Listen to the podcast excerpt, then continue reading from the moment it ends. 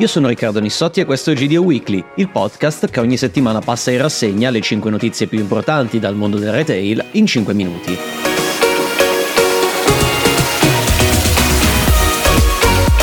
Selex traccia il bilancio del progetto Tutti in Campo, grazie al quale ha fornito quasi 30.000 attrezzature dal valore di circa 2,5 milioni di euro a circa 11.000 associazioni e società sportive dilettantistiche, L'iniziativa, avviata nel settembre 2023, ha visto in prima linea, in qualità di ambassador, Roberto Baggio.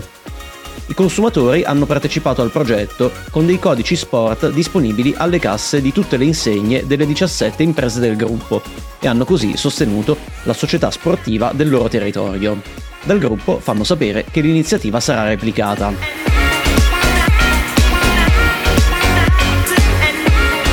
Sostenibilità in ottica circolare per Now che inaugura un nuovo format, Now Relove, pensato per ridare vita agli occhiali usati. Il primo negozio si trova a Como, in centro città. Gli occhiali in assortimento vengono raccolti negli oltre 150 negozi italiani del brand e poi inviati nella fabbrica di Castiglione Olona, nel Varesotto, dove si decide se siano o meno recuperabili. In caso positivo, dopo la riqualificazione e sostituzione delle lenti, vengono mandati allo store. È interamente dedicato ai vegani Plant Based Lover, il nuovo servizio e-commerce di consegna a domicilio lanciato dall'insegna milanese To Market.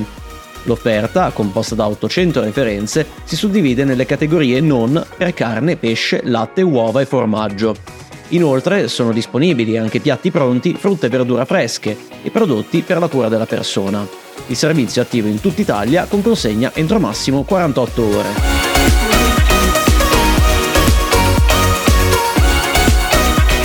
L'educazione alimentare per i più piccoli è il tema cardine del progetto Mangiamo Insieme, che in smercato, l'insegna discount di Gruppo PAM, rivolge agli studenti delle classi quarte e quinte delle scuole primarie.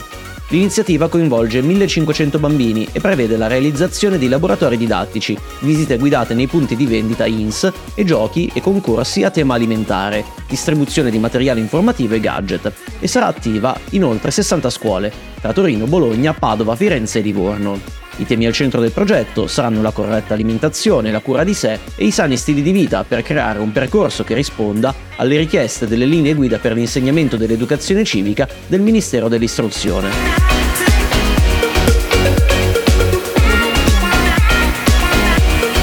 Con Tiporto un po' di mare arriva anche in Brianza. Il nuovo format di ristorazione prevede un ampio locale di 700 m2 e 220 coperti, con la previsione di arrivare durante i mesi estivi a 400 grazie al Deor. Dietro all'idea c'è la squadra dei quattro soci fondatori di Pane e Trita, Pavel Ruggero, Filippo Loforte, Stefano Mandaradoni e Danilo Giaffreda, che in nove anni hanno aperto sette ristoranti tra Milano, Como e la Brianza, con un format che offre dalla pizza al sushi e che ha fatto parlare di sé per aver proposto in menù un cheeseburger a base di farina di grillo. Ma parlavamo di aria di mare. La proposta del nuovo ristorante di Monza prevede infatti un menù a base di pesce.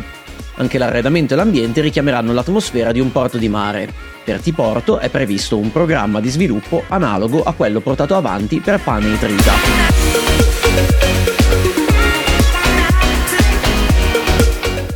Post scriptum, San Valentino è passato, ma se volete sapere come i retailer hanno usato la festa per lanciare prodotti mirati e magari prendere spunto per il prossimo evento, vi segnalo l'articolo sulle limited edition lanciate e gli allestimenti nei reparti su GDO Week.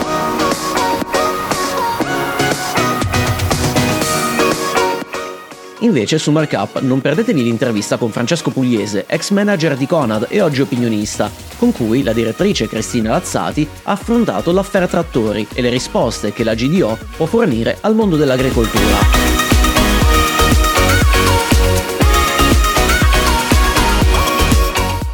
Su Freshpoint trattiamo invece i temi che hanno animato il mondo ortofrutta frutta e logistica tenutosi la scorsa settimana a Berlino.